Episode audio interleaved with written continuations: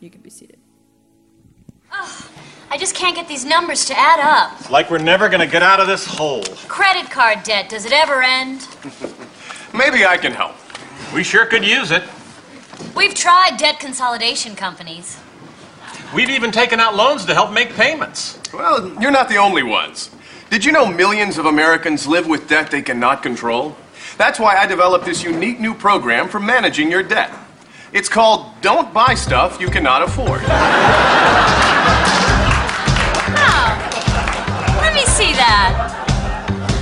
If you don't have any money, you should not buy anything. Hmm, sounds interesting. Sounds confusing. I don't know, honey. This makes a lot of sense. There's a whole section here on how to buy expensive things using money you save.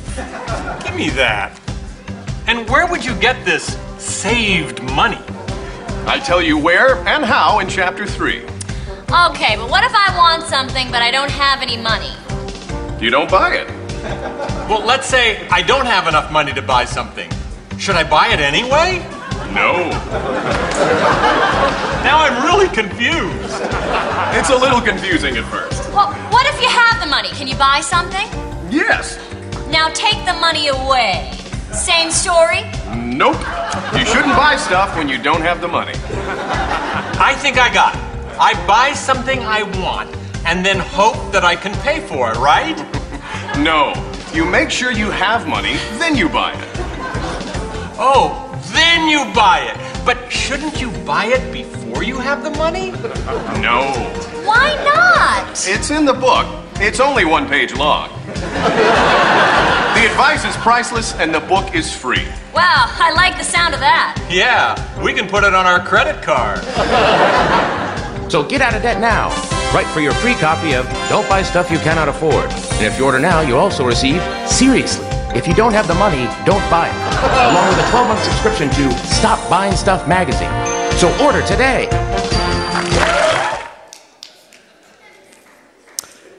Well, I'm pretty sure that book's not available, um, but it does have some, some good advice there in, in that one page book. Some of you may remember the, you might be Jeff Foxworthy, you might be a redneck if jokes, right?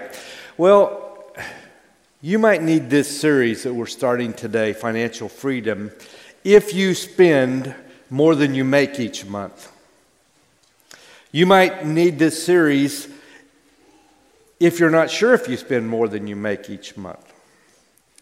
And if you don't care if you know, if you spend more than you make each month, you might need this series. If you're deep in financial debt, a lot of pressure, and maybe you're only making the minimum credit card payment each month, you might need this series.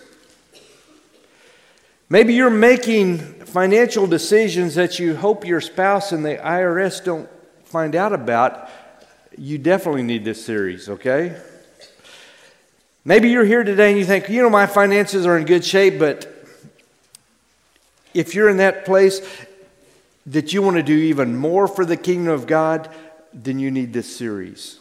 And this series is not based on that book, Don't Buy Stuff with money you don't have, but it's based on the Bible. So every principle and premise that you're going to learn over the next several weeks in this financial freedom series is based right out of the Bible.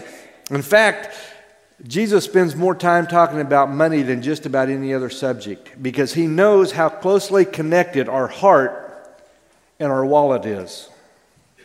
That's why he said, Where your money is, there your heart will be also.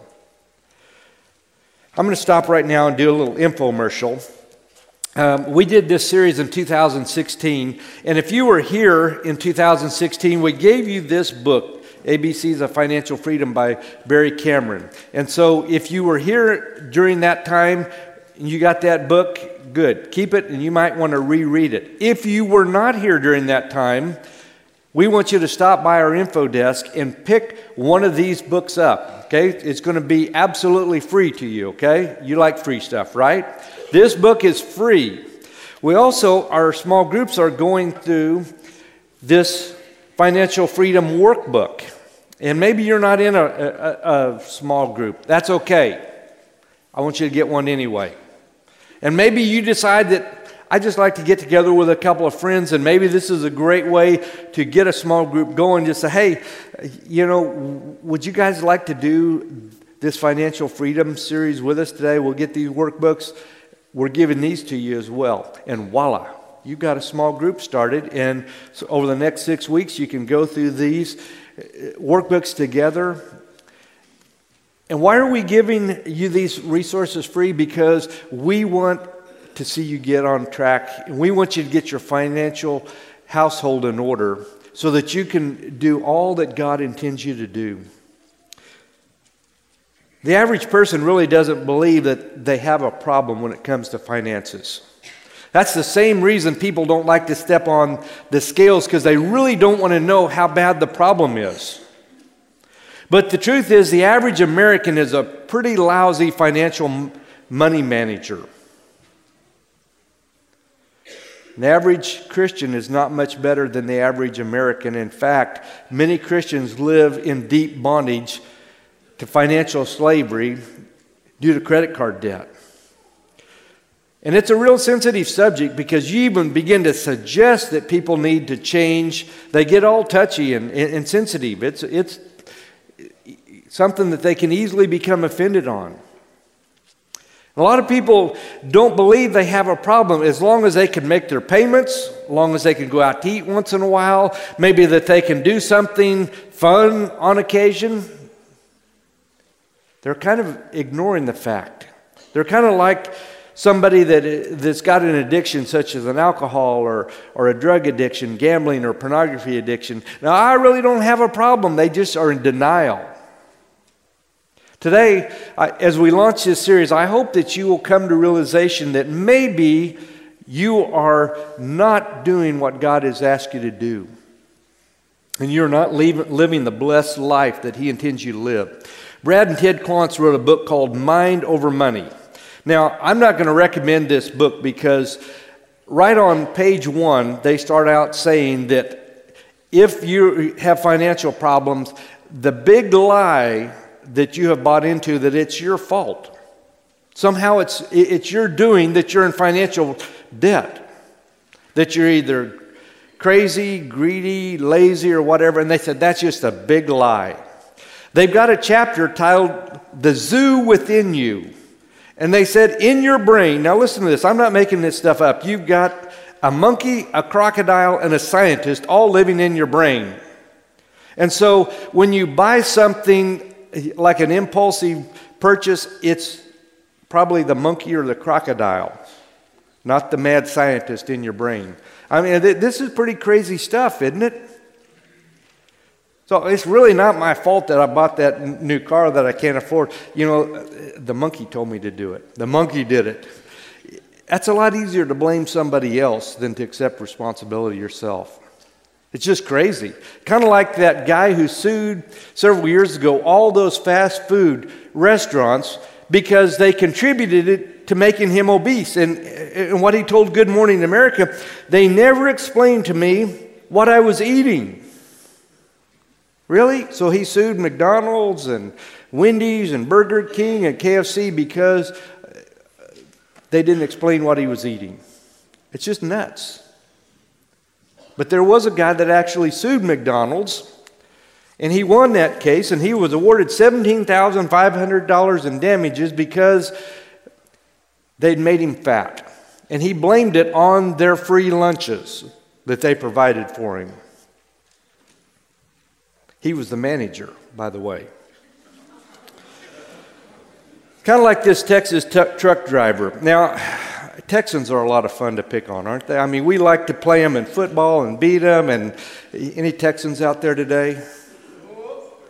A, a, a few of them. Okay, well, this Texas truck driver drove from New Jersey through the Lincoln Tunnel all the way to Manhattan. It's a mile and a half long tunnel in his semi truck, and it was loaded with uh, toilets and bathtubs and all types of uh, plumbing fixtures. And normally that wouldn't be a problem, except for the fact that his truck was 13 feet 6 inches high. And the tunnel had a height of 13 feet. Well, there are plenty of uh, warning signs, even a loudspeaker There's sirens and everything going off, but he drove, and we have a picture of this, drove the entire mile and a half through this tunnel, tearing the top of his truck off like it was a tin can. Fortunately, no one was injured. It did a lot of damage to the tunnel, though. And the authorities said, We don't understand how this could happen. Even a loudspeaker and all the whistles and warnings and lights and everything going off, but he just kept driving like nothing was going on. You're here in Enid a few weeks ago, there was a train that hit a semi truck right on, on Garriott. And you may have seen that in the newspaper, maybe you actually drove by it. Okay, so we have Garriott is blocked off because of the truck, and you know we've got our own bridge that has got its own Facebook page and everything. The man eat, you know, truck eating bridge. Well, so while the westbound lane was closed off, there was another truck decided I'm going to take a detour around, and you guessed it, went down Maine, Even though there's a shark painted here and all kinds of warnings and stuff, peeled his truck off. So now we've got the entire city of Enid blocked off going west because the train has stopped and both of the accesses now are, are closed off. You think, how does this happen? Well, it happens more frequently than you could imagine. That's why that, that bridge has got its own Facebook page. There are a lot of things in life that shouldn't happen, but they do. Like that truck driver just driving through the tunnel, ignoring all the, the warnings. So we don't need anyone telling us what to do, so we keep going, even if it means destroying the very things and the people that we love the most. If you have your Bibles, open them up to 1 Chronicles chapter 29. We're going to read the words of David. Uh, David was the greatest king that ever lived. In fact, David was a man that was called a man after God's own heart. A very wise man.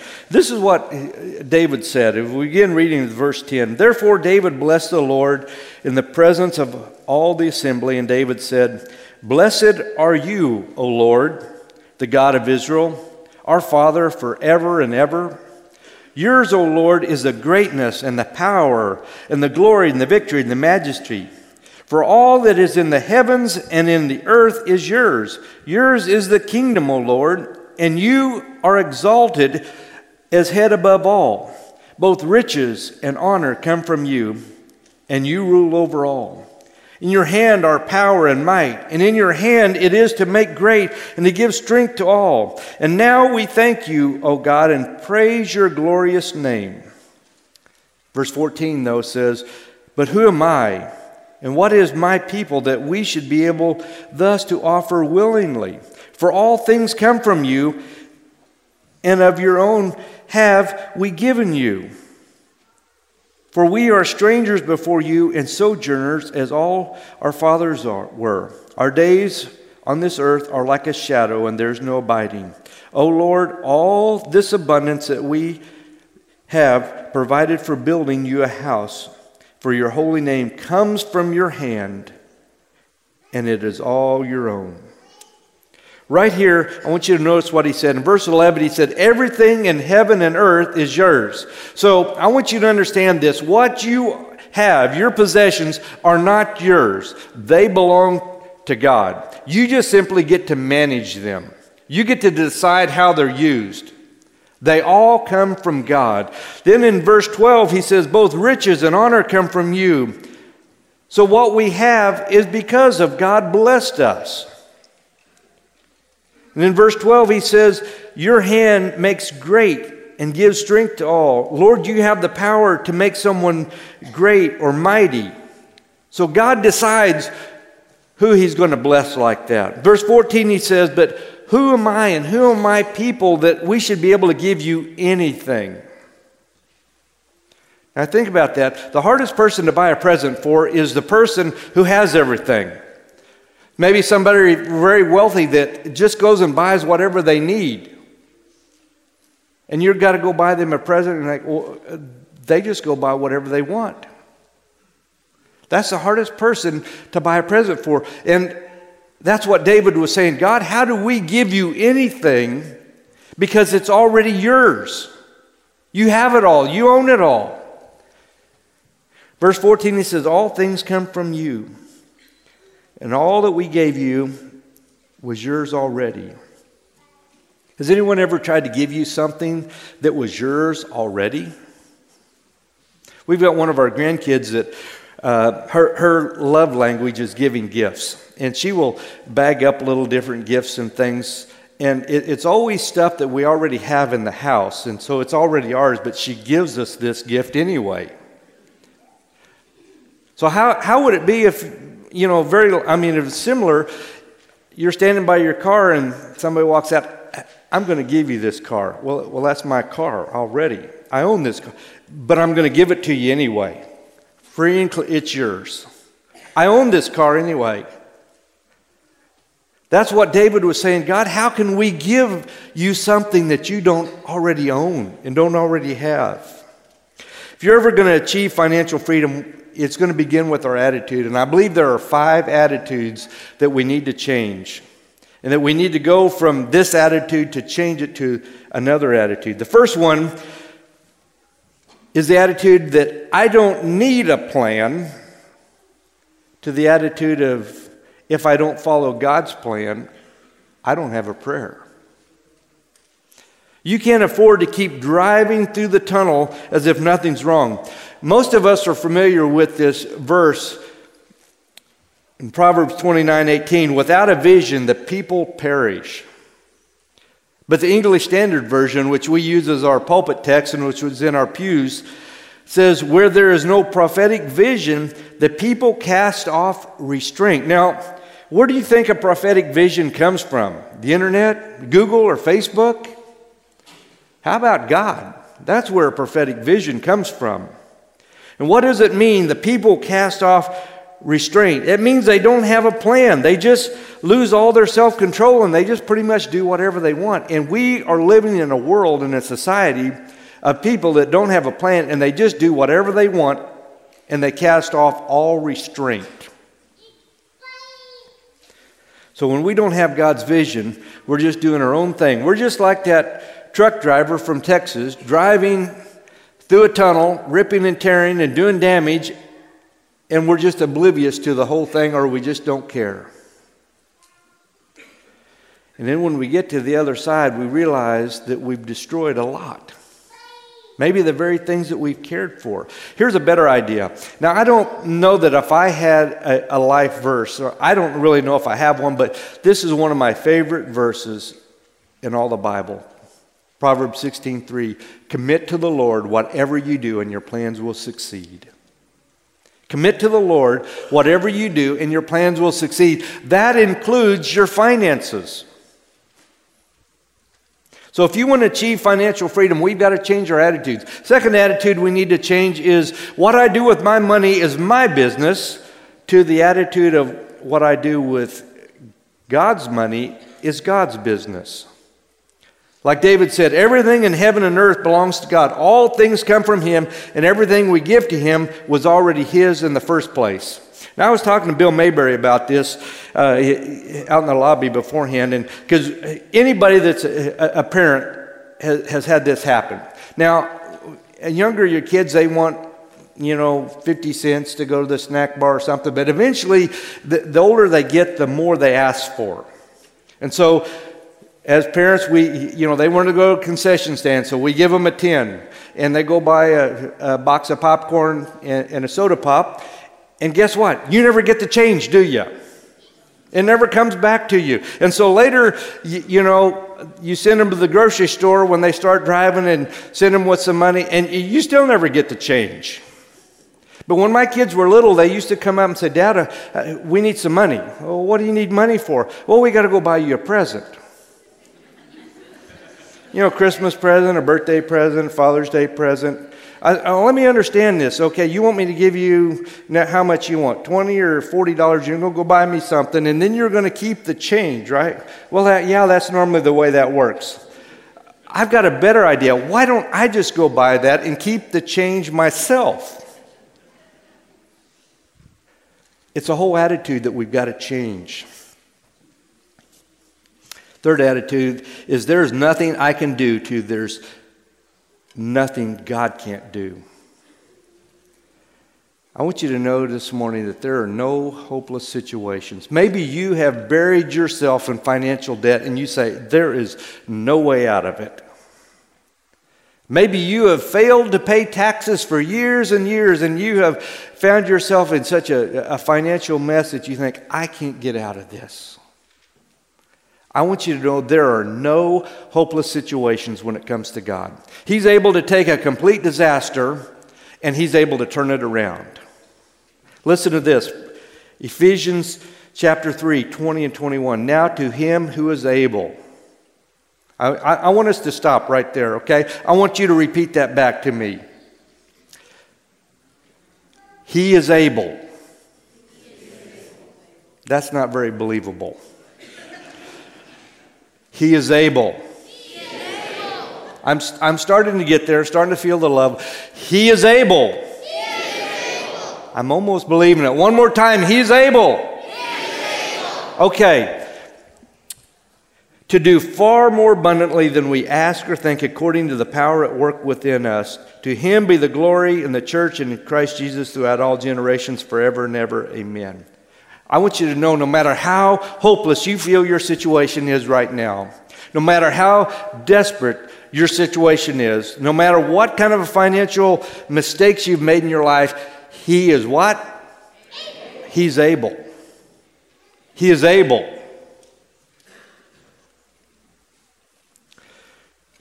Fourth attitude we've got to change is giving to get something to the attitude of giving for no other reason than I love God. Jesus said it's more blessed to give than it is to receive. Those people that truly have learned to give learn and understand how fulfilled and blessed it is to, to be able to give to somebody. To be able to give to somebody that can't repay you, that's not expecting it, that didn't ask, but you just choose to bless them. That's one of the greatest joys of my life is being able to give to others. And, and in fact, this last Thanksgiving, Leah and I did something that we'd never done before, but we called our, our daughters out on to, to the back deck with, our, with their spouses, and I said, I, I want to give you guys our Christmas present. And they said, What? I said, I want to give you guys our Christmas present. And I gave each of them an envelope with $200 in it. And I said, This is what I want you to do between Thanksgiving and Christmas, I want you to just keep your eyes open and pray about this and find somebody that you can bless that's not expecting it, that can't repay you, that didn't ask. I want you just to bless them. And then at Christmas time, I want you to come back and tell us the stories. One of the stories was that there was a, a single mom in Florida gassing up a, a vehicle in Florida. Our son in law was in Florida traveling, and he was able to buy some gas and realized this mom, she was just getting like five or six dollars worth of gas. He said, Let's fill it up. And then he was able to, to, to get her, her kids some food. I, I, that blessed me so much and I told them, I said, we love to give, and we want you to experience the joy of giving without expecting anything in return. There are four levels of giving, and every one of us today are at one of these levels of giving. The first is a hesitant giver. Now, the hesitant giver probably rarely will give money to anyone regardless of whether it's to God or anyone else, but they really not sure they can trust God. Or they have very little faith that God will provide for them, so they just rarely give, and they're always looking for a reason not to give. The second level of giving is the obedient giver. This is the, the people that do just what they're supposed to do. In Malachi chapter 3, we're told to bring the whole tithe into the storehouse. And these are the people that just do what they're told to do. It's kind of like the employee that shows up every day for work clocks in at just the right time, and then it, as soon as work is over, they clock out and they're gone. They don't do any more or less, they just do what's expected of them. And they probably don't have a lot of joy or happiness in giving like that. They're just obedient. Okay, God expects this. I need to do it. The third level is the abundant giver. They are the people who do what they're supposed to do and then they go above and beyond. Okay. They decide that, okay, God asked for a tithe, but I'm going to even give more. I'm going to bring an offering too. And they go above and beyond what's expected. And those people have got a lot of joy, a lot of happiness. And they give because they know that it brings great pleasure and great fulfillment and obedience to God. The fourth type of giver is the extravagant giver. That's the rarest giver of all. This is the person who gives sacrificially. Oh, they give their tithes, they give their offering, but then they are constantly looking for other people to bless. Without expecting anything, they just go way above and beyond, and they are constantly giving. And their hearts are so full of joy and happiness, and they are receiving blessings from the Lord that you cannot imagine. Very few people ever make it to that level of giving. But every one of us today are at one of those four levels. So, which level are you at? The hesitant, the obedient, the abundant, the extravagant. Let me ask you though, which level do you think God wants you to be at? Where do you think He wants you to be?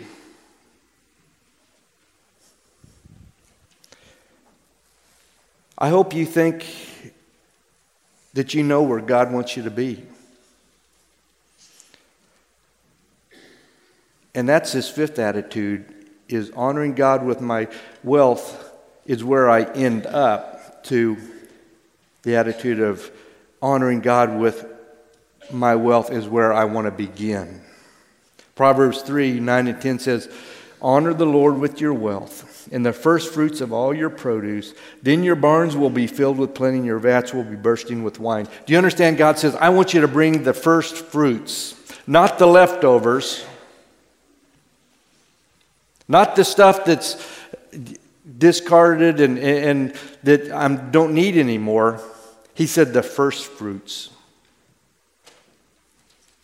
How many of you like to receive something that's wore out, broken, dilapidated?